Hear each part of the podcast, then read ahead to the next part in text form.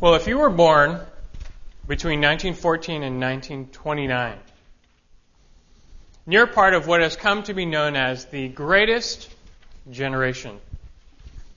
Men and women from this generation grew up during the Great Depression only to come of age and be faced with World War II and sacrificing their lives either on the battlefront or on the home front. They won the greatest war, returned home, and fashioned America into a superpower. And they did all this without much complaining. For this reason, Tom Brokaw, in his book of the same name, labels them as the greatest generation. I think few would disagree. That generation was a responsible generation. And growing up during the Great Depression, they were a frugal generation as well. One of their mottos was use it up, wear it out, make it do, or do without. They were a humble generation. Brokaw observes, quote, the World War II generation did, was, did what was expected of them, but they never talked about it. It was part of the code. There's no more telling metaphor than a guy in a football game who does what's expected of him, makes an open field tackle, and then gets up and dances around. When Jerry Kramer threw the block that won the Ice Bowl in 67, he just got up and walked off the field. End quote generation also was a loyal generation. People of that generation took their marriage vows seriously. Brokaw writes again, it was the last generation in which, broadly speaking, marriage was a commitment and divorce was not an option. End quote. For new marriages in 1940, one in six ended in divorce compared to one in two by 1990. To that generation, there was no hanging out or hooking up. Men asked women on real dates. And when a girl caught a man's heart, he proposed, they got hitched, and they were married for the next 60 years. That's just how it worked. Much more can be said about this generation, but truly they were one of the greatest in our nation's history. And in general, when it comes to that older generation of any age, God has much to say in His Word about honoring them and respecting them. Job 12:12 says, "Wisdom is with aged men; with long life is understanding." Leviticus 19:32 says, "You shall rise up before the gray-headed and honor the aged."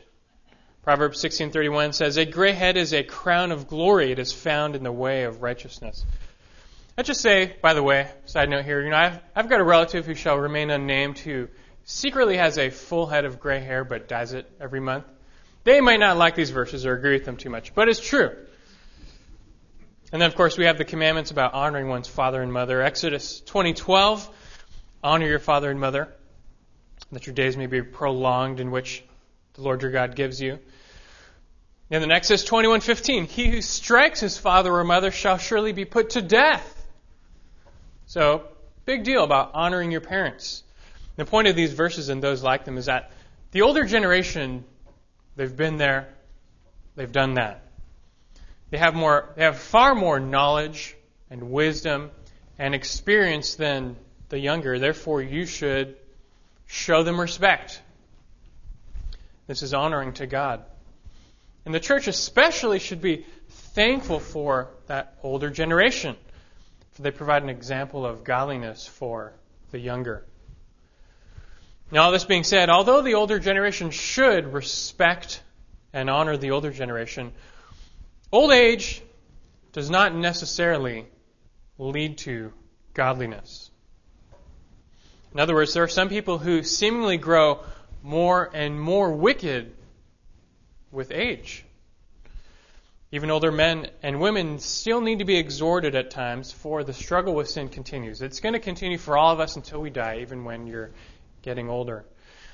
And furthermore, older people sometimes can have a snare that younger people don't necessarily have. It's the snare of bad habits. As years go by, habits are formed that become extremely difficult to break. I remember when I was in high school, my family and I went on a trip to Europe, and we were in Italy. I'm half Italian, my grandma was from there, so we went to the Italy tour, and we went to Pompeii. If you're not familiar with Pompeii, it was an ancient city that was totally destroyed and then entombed by a volcano. But they excavated the city And now you can walk through it. It's pretty cool to see. They even excavated the old Roman roads throughout the whole little town. And that was really fun to see. There's something strange about the roads, though. Everywhere you looked, on every road, there were these two ruts dug into the road, these parallel ruts. They looked like train tracks, but they were dug into the road. For a while, we wondered what they were, what caused them, but then a, a guide filled us in. They were created by chariots or carts. The chariots or the carts, they, they ran on these roads so much, these stone roads, that over time the wheels actually dug ruts into the road, three, four inches deep. And they became like tracks. But you see, though, if you have a road with a rut in it like that, you're pretty much forced to drive in the rut. Because if you don't, and you accidentally slip into it, you could seriously damage your old wooden wheels or whatever they were using. And so these chariots, they were just driving in the ruts, and they dug them deeper and deeper and deeper as the years go by. And pretty soon, actually, it become difficult to get out. You, the best thing you can do is just stick to the rut until you pass through the town. The same thing happens with people. Oftentimes, older people with bad or sinful habits. They do the same thing over and over and over again, year after year. And pretty soon, they've dug a rut for themselves and they get stuck in it. And as years go by, they just dig themselves deeper and deeper into a sinful habit. And soon it becomes extremely difficult, if not impossible, to, to break them free. All this being said, just because you're older, it doesn't mean you're perfected or free from sin. And to the contrary, some older men and women can have long standing sin patterns that are difficult to break. And this is why even the older generation needs admonishment from God's Word. Why am I bringing all this up? Well, from Titus 2, 1 through 3, our text for this morning, we find such admonishment for that older generation. So if you haven't already, turn there now. Open your Bibles to Titus chapter 2. We're going to look at verses 1 through 3.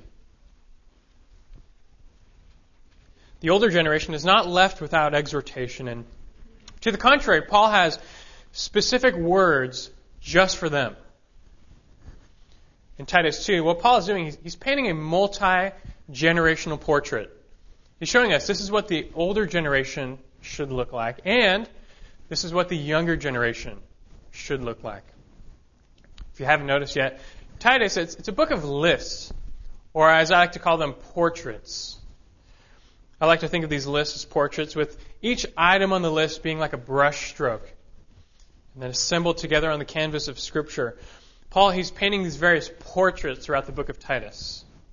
For example, in, in chapter 1, we already, we already saw two of these. We saw the portrait of the elder, you know, the list of elder qualifications, and the portrait of the false teacher. We covered those in the weeks past. In chapter 2 now, we have the portrait of the older generation, followed by the portrait of the younger generation. And then in chapter 3, we have the portrait of the believer, as well as the portrait of the unbeliever. So I, know it may sound like I'm just recycling sermon titles here with all this portrait stuff, but it's really, it's what Paul is doing in the book of Titus, in this short letter. And today, as we enter into chapter 2, like I mentioned, Paul is splitting up his instruction along generational lines. And in verses 2 and 3, which is going to be our focus for this morning, He's setting his sight first on the older generation. Keep in mind here, if you look at verse 2, verse 3, it says older men and women, not old men and women. That's a good distinction. Just so you know, we're not calling anybody old here. Paul's not saying you're old. It's a relative term, just older. I know, though, you're probably still wondering, what age did he really have in mind when he says older? I mean, he's got to be thinking of something. Well, the word he uses in the Greek, it was used of people in their 60s and older, and sometimes they'll use for people in their 50s. I mean, I'd like to hear that, but but regarding this older generation, even though they've they've come far, they still haven't crossed the finish line in the race of faith. And nothing would be more tragic than for them to drop out of the race just before the finish line. Therefore, they still need instruction for how to finish strong. Before we really get into this instruction, though, look at verse 1 with me. Verse 1, it sets up the context for our two verses and really for the rest of the chapter. Titus 2, verse 1. He says, But as for you, speak the things which are fitting for sound doctrine. Paul says to Titus, But as for you, and what he's doing here, if, if you can catch this, he's setting up this contrast immediately between Titus and the false teachers. If you're here with us the past few weeks, we were studying the, these false teachers in Titus chapter 1. Just look back at verse 16 of chapter 1, the last verse. And notice the 180 contrast here. Verse 16, he's talking about these false teachers. He says, They profess to know God, but by their deeds they deny Him being detestable and disobedient and worthless for any good deed. What's the next verse? Chapter 2, verse 1. He says, But as for you, you see the contrast? He's it's total 180. He's saying, Titus, you better not be like that. I mean, they profess to know God, but they denied him by, by their deeds. But as for you, be different. Be different from them. Be exemplary. Specifically, he says they must, or Titus must speak the things which are fitting for sound doctrine. Notice he doesn't tell Titus to speak sound doctrine. He says, speak the things which are fitting for sound doctrine. Doctrine, it's, it's incredibly valuable. We know that. It's foundational. We would be lost without it. Titus was already feeding them doctrine. But you know what is also important? It's applying that doctrine and living it out. Those are the things fitting for sound doctrine. And what we see here in Titus 2 then, it's the unbreakable bond between doctrine and Christian ethics. And what I mean by that is just simply how to live rightly before the Lord. And Titus, he's to do what the false teachers failed to do, which is flesh out an ethic that logically emerges from right doctrine. In addition to teaching these churches orthodoxy, Titus is to teach them orthopraxy. You're probably wondering, what does that mean? Well, you, you probably heard of orthodoxy. It means right belief. Orthopraxy means right behavior. And he's to teach them both right belief, right behavior. And right behavior flows out of that right belief. Whereas these false teachers taught their doctrine but themselves lived hypocritical lives, Titus is to both set an example with his own deeds and teach how righteous living flows out of the truth, flows out of the gospel, flows out of doctrine. And that's chapter 2. That is Titus 2 in a nutshell. That, that's what Paul is doing with these verses. And just, just to show you, look down at verse 11, a quick preview. He says, For the grace of God has appeared, bringing salvation to all men. And what does that grace do? Verse 12. Instructing us to deny ungodliness and worldly desires, and to live sensibly, righteously, and godly the present age. But that's to come. This morning we just want to look at verses 2 and 3 now. And we see and narrow in on this portrait of the older generation. And from these verses, I want to show you four marks of godly older men and four marks of godly older women. Pretty straightforward four marks of godly older men and four marks of godly older women. And those among you here who belong to that older generation, you should observe these characteristics and live accordingly. This is who God wants you to be. This is the example He wants you to set. And for those of you here who belong to that younger generation, you should likewise listen up and heed these characteristics because this is who God wants you to become as you grow older. But to begin, though, let's start off with our first point four marks of godly older men. Four marks of godly older men. Look at verse 2. Older men are to be temperate, dignified, sensible, sound in faith, in love, in perseverance. So, starting off straightforward with the first mark he says here is temperate. The first, first mark is temperate. What does temperate mean? Well, temperate, this word literally means holding no wine. And originally referred to abstinence from drinking.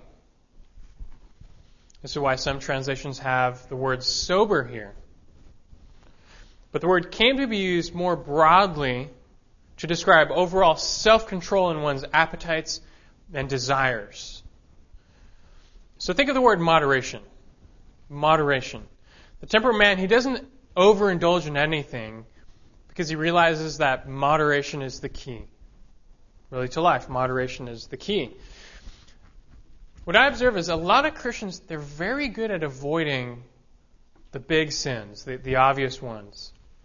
The things that are clearly wrong. You know, most, most Christians, they're not going to go out, you know, commit adultery, murder, steal, stuff like that. They're not going to do all the big ones and, and whatnot. What they don't realize, though, is that sometimes good things can become sin. When you're not temperate, when you overindulge, even in good things, they can become sinful. Do you know that? Take food, for example. Is food good? Food is very good. I like food. Most of it. But overindulge in it and you've got gluttony. Or take alcohol. And it's, it's okay to drink alcohol if you're of the legal age. Not a sin just to drink. But if you overindulge, even to the, the smallest degree, you can quickly fall into the sin of drunkenness. Take relaxation, for example. Rest, relaxa- relaxation, those are good. Too much rest, too much relaxation, you quickly fall into laziness. Or finally, take entertainment. Fun, games, entertainment, that can be good as well. But too much can lead to irresponsibility. So you see why being temperate, being moderate, it's a virtue in Scripture. And whereas these, these Cretans, you know, Titus is ministering on the island of Crete, they were characterized by gluttony and overindulgence. That's what they were known by. These Christian older men, the point is they're to be different. They're to be temperate, moderate. John Calvin said, quote, Nothing is more shameful than for an old man to indulge in youthful wantonness and by his countenance to strengthen the impudence of the young. End quote. A lot of serious words in there, but the point he's making is that look, younger men, they're already given over to a lack of moderation, a lack of discipline. They're already given over to sinful extremes. You know what makes it worse? Is when they see older men doing the same thing. Uh, when they see older men still living like that, only justifies and fuels their immaturity and irresponsibility. Sadly, for example, in America we have no better example of this than a guy like Charlie Sheen, who's been in the news so much this past year. You can't avoid it, sadly. He's almost 50, and yet he's been the exact opposite of temperate. So if you want to know what temperate means, just think of the opposite of him. He's lived a life of sex, drugs, alcohol with no moderation, and since he's received so much media exposure, like I said, you can't avoid it.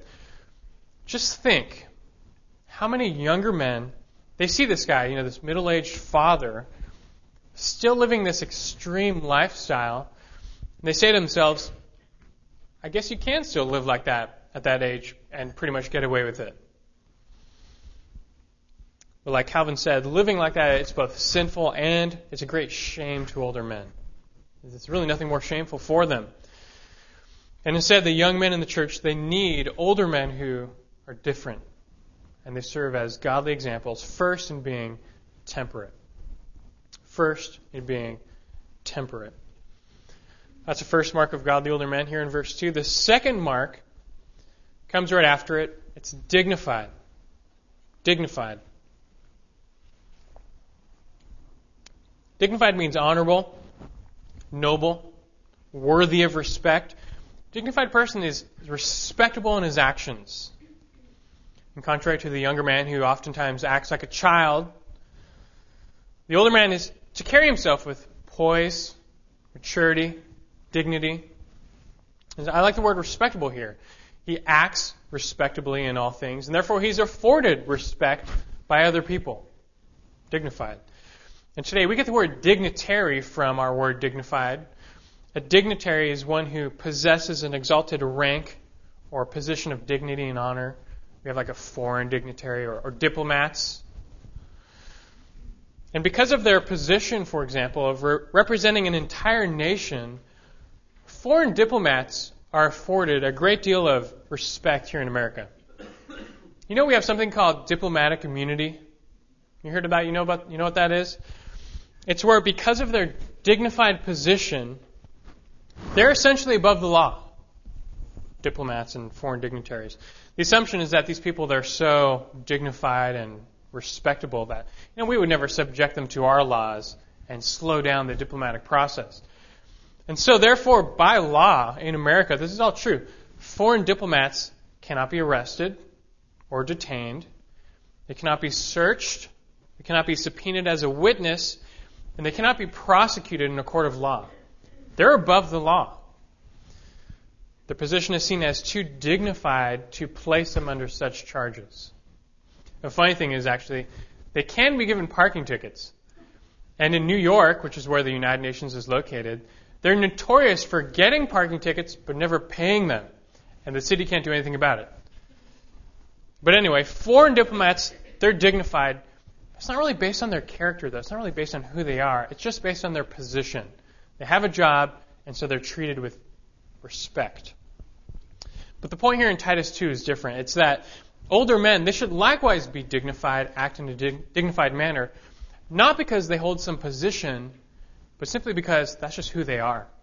It's just who they are. You don't have to be rich. You don't have to be upper class. You don't have to hold an important position. The instruction here is for older men to simply act responsibly, respectably in all things, and thereby honor God. It's to just be dignified. As the second mark of a godly older man. To be dignified. Third on our list, the third mark is sensible. Sensible. This word sensible, it shows up all over the place in Titus. If you just read Titus, it'll take you like five minutes and just look for the word sensible five or six times or so. It pops up in the list for older men, for younger women, younger men. We saw it in the list for elders. It's going to show up in the list for all believers later on. It's just everywhere. And so it seems pretty clear. Being sensible, it's a big deal to God. He wants pretty much everybody to be sensible. You might be wondering, okay, well, what exactly does it mean to be sensible? Well, being sensible, it means you can think of being rational or reasonable. It includes a soundness of mind and thinking that shows itself in a self disciplined lifestyle. It's where you have a reasonableness about yourself or a, a level of discernment that comes from a long, seasoned Christian walk. You think things through. You don't speak rashly. You don't act rashly. You're in control of your thoughts, your actions. And that's what it means to be sensible. Now, I'm actually I'm going to cut this one short, this third mark, because actually, if you, if you look down at verse six, a little preview. Paul's only instruction for younger men in this section is this: be sensible. That's all he says to them. It's probably because that's all they can handle. They can only handle one thing at a time. But that being said, you know, next week, and, and young women, they have the same instruction to be sensible. So next week, we're going to spend plenty of time really fleshing out and understanding, unpacking what it means to be sensible. So I'm going to save a lot of this till next week. But for now, that's what it means to be in control of your thoughts and actions, to be reasonable. And for now, understand the older men, in particular, are to be sensible. Third, to be sensible. But last on our list for older men, the last mark of godly older men is to be sound. To be sound. This word for sound also pops up several times in Titus. It means healthy or sturdy. I'm not talking about your actual health, but just your spiritual health. I like to picture, you know, picture one of those rope bridges crossing a, a jungle canyon. Those really shady looking rope bridges before crossing the bridge, you'd probably ask yourself, is that bridge sound?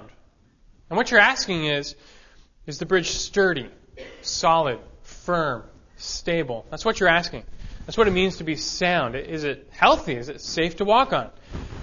And whereas Paul earlier said that doctrine is to be sound, here he's saying that older men are to be sound in their character. And specifically, he says they're to be sound in three things. You see it there in verse 2? They're to be sound in faith, love, and perseverance. Sound in faith, love, and perseverance. You're probably more familiar with a different trio in Scripture faith, love, and perseverance. You're probably more familiar with faith, love, and hope. You know, faith, hope, and love. The two are actually very similar perseverance and hope. And the ideas are similar. You persevere because you hope in what the future holds. And the Bible consistently teaches that these three attributes are cardinal Christian virtues. These are some of the characteristics that matter most to God. Just think back to when you were a kid. Maybe you're your team captain and you're picking people to be on your team for a game of basketball. So who are you going to pick? Well, you're going to look for the person who displays maybe speed, agility, accuracy, hopefully height. Get the tall people. These are the, the characteristics you're going to be looking for. Well, God wants people to be on His team, so to speak, who chiefly display faith, love, and perseverance. These are the characteristics that God is looking for, for people to be on His team, so to speak. First, to be sound in faith means you no longer doubt God or question God. That's what it means to be sound in faith. You never lose your confidence in Him or His plan. I've counseled people sometimes, they seem like the opposite of this. For some people, their faith is like James, how James described it in James 5, like the surf of the sea, driven and tossed by the wind. And just their faith, it just comes and goes every which way. One day they believe, next day they don't. One day they're confident of their salvation, the next day they're not. And the expectation here for older men is that they're not like this. They're different. It doesn't necessarily mean they have to have everything figured out under the sun, but when it comes to their commitment to Christ, they're sound. They're sound in faith. If questioned, these older men would respond like Peter in John 6:68. Simon Peter, Simon Peter answered to him and said, Lord, to whom shall we go? You have the words of eternal life. Or think of 2 Timothy 1.12. Why don't you turn there? We're so close. Just turn to 2 Timothy chapter 1.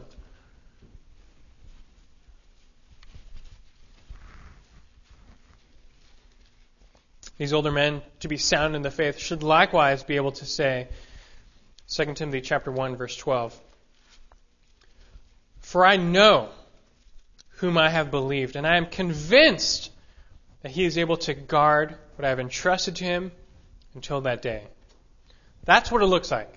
That confidence in Christ, that soundness in the faith, that's what it looks like to be sound in faith. Secondly, here, older men are to be sound in love.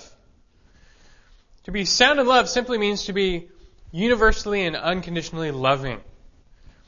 Older men need to be truly loving, loving their friends, their family, and even their enemies. Now, anyone can love their friends and family, as Christ taught, but only those who are sound in love can love like God does and love even their enemies. Sadly, though, the caricature of older men today is that as they do indeed get older, they become less and less loving. It's as if their compassion for the lost runs out. Their generosity toward the needy runs out. They've grown cold to others, which is tragic because older men should have the most to offer to others. Instead of instead, believing older men should strive to be sound in love. Sound in love. And finally, here, older men must be sound in perseverance. Sound in perseverance. Endurance similar word. It's especially needed for those who are older.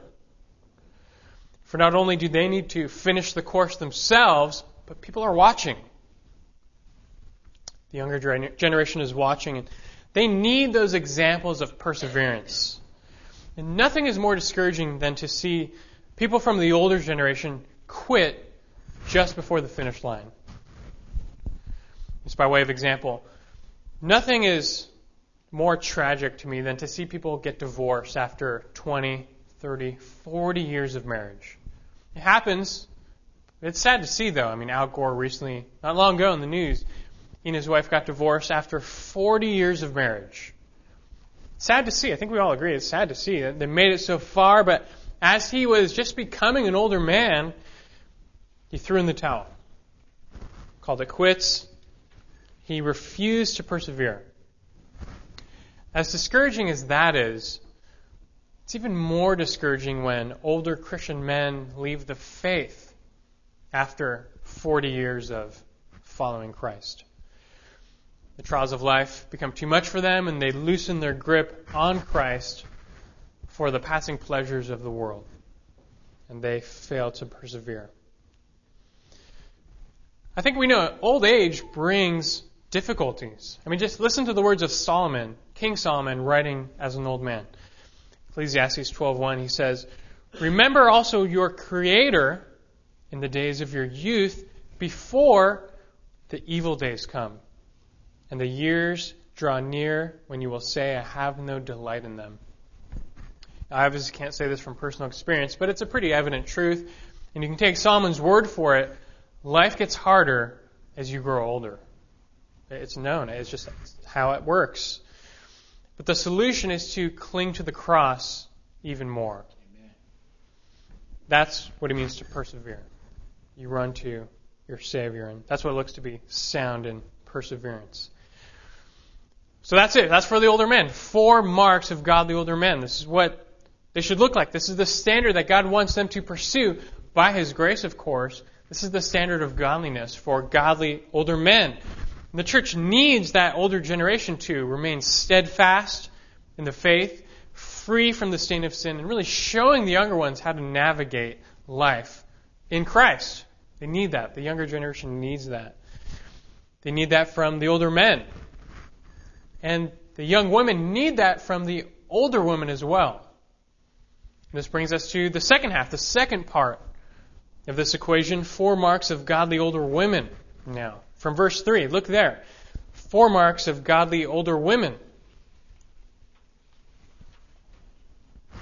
He says, Older women likewise are to be reverent in their behavior, not malicious gossips, nor enslaved to much wine, teaching what is good. Let's go through these four marks now. First, reverent in their behavior. Reverent here means befitting, you can think of like ladylike, something like that. Like the men, these older women, they're to be respectable as women. This word was used in ancient times of the behavior expected of priests and priestesses performing duties at religious ceremonies.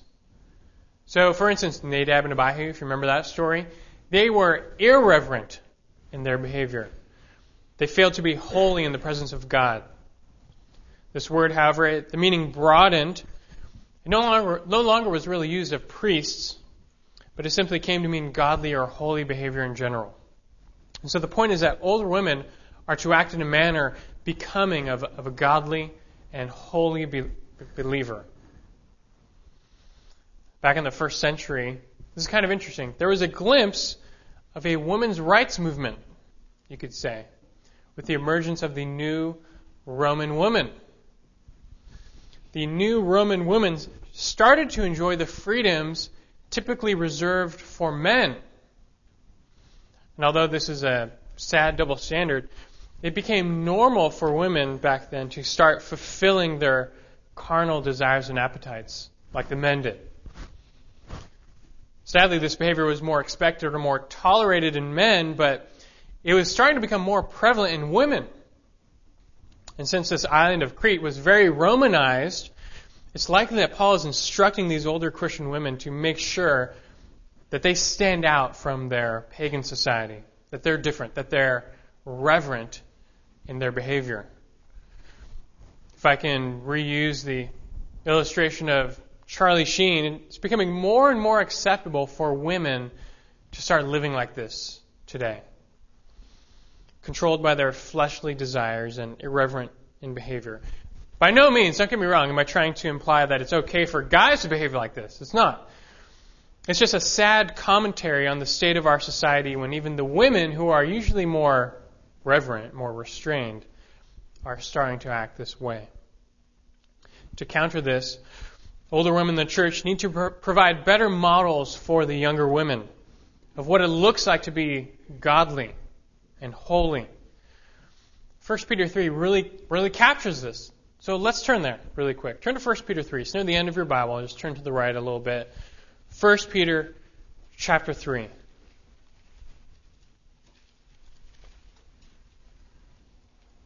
really captures what, what it looks like in practice for a woman to be reverent in behavior, as God wants her to be. 1 Peter chapter 3. Look at verse 1. In the same way, you wives, be submissive to your own husbands, so that even if any of them are disobedient to the word, they may be won without a word by the behavior of their wives. Just really quick, if you want to learn more about that word submission and what it really means, come back next week because we're going to get there next week. But look at verse 2. As they observe your what? Your chaste and respectful behavior. Verse 3. Your adornment must not be merely external, braiding the hair, wearing gold jewelry, or putting on dresses, but let it be the hidden person of the heart, with the imperishable quality of a gentle and quiet spirit, which is precious in the sight of God. Point is this, ladies, if you want to be attractive to God, don't worry so much about the outside or about what our society says. Instead, put on reverent behavior. That's what God finds appealing. And this is the first mark of a godly older woman, to leave an example behind. Reverent in behavior. The next two marks on our list from verse 3 in Titus 2, they're related. For if a woman is to be reverent in her behavior, she needs to avoid these next two things. So secondly, second on our list, the second mark of a godly older woman is to not to be not malicious gossips. Not malicious gossips. We all know what a gossip is, but here it's pretty interesting the word used. Because the word in the Greek translated malicious gossips, it's the word diabolos, which you can probably guess. That's the exact same word used as a title for the devil. Now in the Greek, the word just means slanderer. But since Satan is the ultimate slanderer, the word eventually came to just be a title for him. But it just goes to show you how bad this slander is and just how poorly God thinks of it. John 8:44 says, "You are of the father, your father the devil, and you want to do the desires of your father. He was a murderer from the beginning and does not stand in the truth, because there's no truth in him." Whenever he speaks a lie, he speaks from his own nature, for he is a liar and the father of lies. One commentator writes, quote, Those who in like fashion falsely accuse and slander others are operating the devil's realm and advancing his cause. End quote. And the point here is that older women must not lie like this. They must not spread lies about others, gossip, or slander, especially when it's hurtful to others. And apparently this was a problem in Ephesus as well because Paul gives similar instruction there to the younger widows. I'll just read for you 1 Timothy 5:13. It says, "So these women at the same time they also learn to be idle as they go around from house to house, and not merely idle but also gossips and busybodies, talking about things not proper to mention." Again, the point is that gossip, slander, must not characterize the respectable, mature, godly older woman. Must not be characterized by being a gossip. She must also not be characterized by being enslaved to much wine. That's our third mark. Look there in verse 3 again. Not enslaved to much wine. Now, Paul's not here prohibiting consuming any alcohol, as we know. It's, it's not wrong to drink. But God's instruction on drunkenness is crystal clear in Scripture. Ephesians 5:18, just one example. Do not get drunk with wine. There you go. Do not get drunk with wine, for that is dissipation, but be filled with the Spirit. Drunkenness can be defined as consuming any level of alcohol, really any substance for that matter, where you're no longer 100% in control of your thoughts, your actions, your speech, and so forth. And here in Titus, Paul is, he goes back to using this enslavement vocabulary. You see that? Enslaved to much wine. Christ deliberately freed us from slavery to sin. And so in no manner should we return back to our old master. That's especially true concerning drunkenness. Alcoholism must have been a severe problem back then as it is today because Paul prohibits drunkenness in every single list of leadership that he gives. Every one. A prohibition from overindulgence in drinking. Drunkenness and substance abuse seemingly have always been mankind's greatest snares. Just go back to Genesis 9. I always find this really just striking. Right after the flood, what does Noah do? Gets off the boat, plants a vineyard, gets drunk, shames himself. I mean, just talk about a failure in old age. And he was like 700 or something at that point. but here, that the Christian older women, they must put off both slanderous speech and they must put off drunkenness or any form of it. Let's get to our fourth and final mark for godly older women in verse 3 teaching what is good. Teaching what is good. This phrase for teaching what is good, it's, it's just one word in the Greek, and it literally means teaching what is good. That's it. It's, pretty simple, it's straightforward. Older women are to teach other women what is good, what is right. They're to model godliness and right behavior to the younger generation, and they're to instruct the younger ones how to likewise be holy. There's always the lady, though, that thinks to herself, I'm not a teacher. I don't have the gift of teaching. I can't lead a Bible study or prepare some lesson. That's just not me. But even if that's you, you can still do what this says. You can still teach what is good. And don't picture a classroom setting here. Rather, the picture it's of an it's of older women coming alongside of the younger women, linking arms with them, and showing them how to navigate life. What it's about. Maybe you know a younger woman out there who's, who's single and just really struggling with contentment as she just really wants to get married. Or maybe you know a younger woman out there who's really struggling raising her, her kids or something like that. The point here is that those who are older are to come alongside of such women and, and teach them what's good. Teach them how to honor God through any circumstance, with whatever they're going through in life. Being older, these women know things both intellectually and experientially, which means they've read the book and they've lived it out. They know. Their knowledge has, hopefully, become wisdom and therefore, they really become an invaluable resource for the younger generation. And this is really made explicit in verse 4. Look at verse 4 of Titus 2. He says, Older women are to be teaching what is good. Why?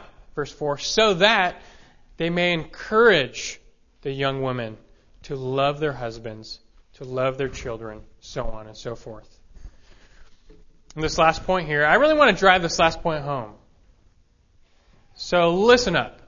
If you're out there and especially if you're a part of that older generation, pay attention here. The church absolutely needs you to be filling this role of discipleship in the church. Did you catch that? It's absolutely essential to the function of the church that the older generation is pouring into and investing in the younger generation. It's a must. It's obviously not just for women. You know, 2 Timothy 2, 1 Peter 5 make it clear this is for the men as well. In fact, the only reason I think Paul doesn't bring this up for the men here is because they already knew that. It was a given. The men knew that they should be discipling other men. He's making it explicit for the women here. All people should be doing this. I want to drive this final point home, so turn with me to Judges chapter 2. It'll be our last text we're going to look at, Judges chapter 2.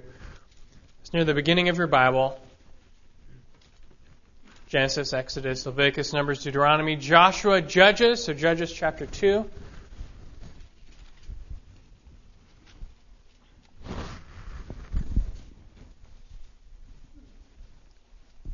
I want you to think back to the generation of the conquest.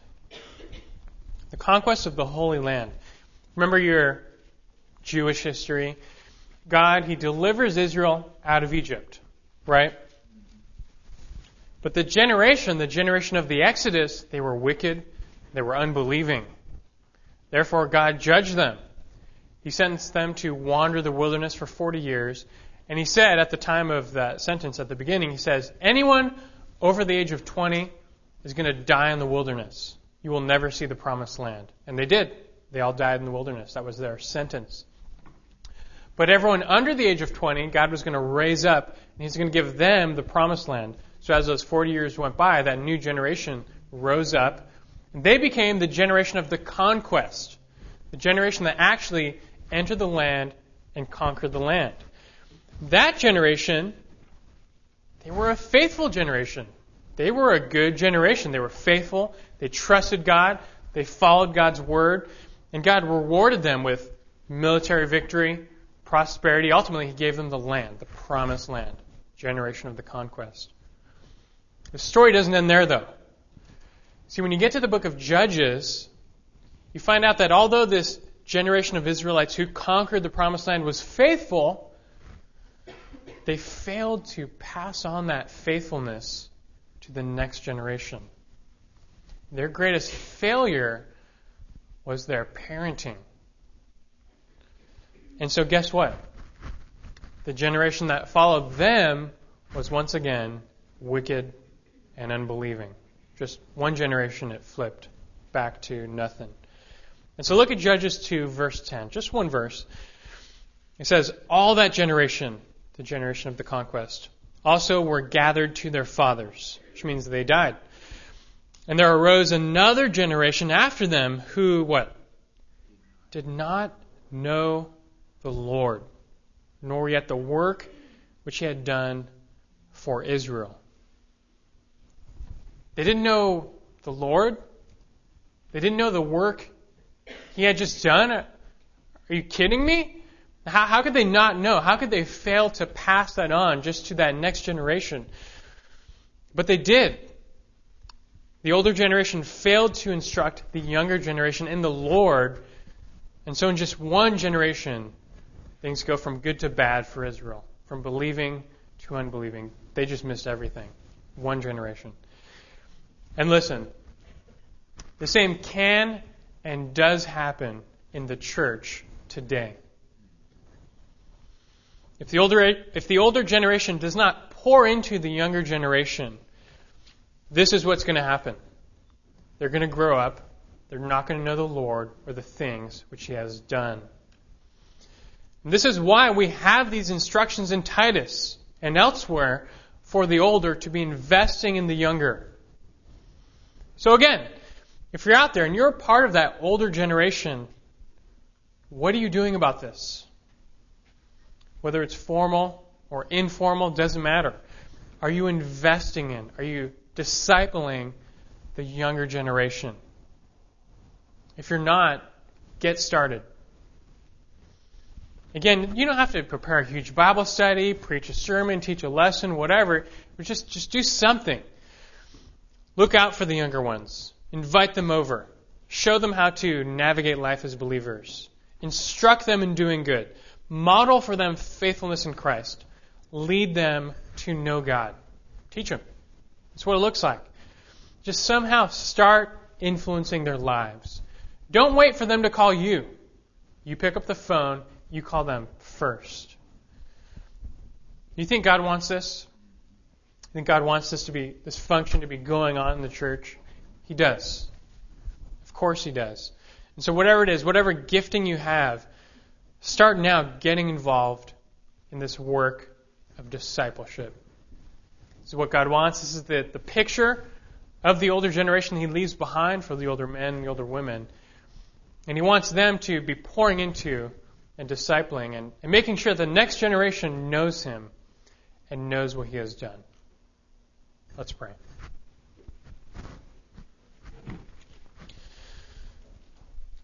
Precious Father in heaven, we just bow before you right now this morning, praising your name and praising you for leaving behind this portrait of older men and women, Lord. We, we thank you now. We, we praise you for the older, godly men and women in the church. We are truly thankful for them. We honor and respect them for their knowledge, their experience, their wisdom, Lord, and, and we thank you for them and for the years of perseverance you've given them, Lord. We pray now for that older generation that you would indeed help them. Help them to, to finish strong, to persevere, to finish the course, as you say to all of us. Help them to be godly according to the standard. By your grace, none of us can do this on our own, Lord. We need faith in Christ as our foundation in pursuing you. But help them to, to meet this standard and to leave behind an example for that younger generation, Lord. And I pray also for, for them to be doing that, to be actively involved in the lives of the younger ones. And not to wait for them, wait for an opportunity to come around, but to make an opportunity themselves to, to start getting in the lives of the younger generations. That there can be active, this active discipleship of men discipling men, women discipling women. Help this to start happening here at Berean Bible Church, Lord, where we can be more faithful in this process. This is how you grow the church. This is how you bless the church. This is how you ensure the next generation knows you. So may we not forsake this very weighty and important task. Bless us, Lord, as we do so. And as always, help us to be focusing on Christ our Savior, especially as the weeks draw near to the time when we remember his birth. Help us to be Christ centered in all we do, even in this discipleship. In your name we pray. Amen.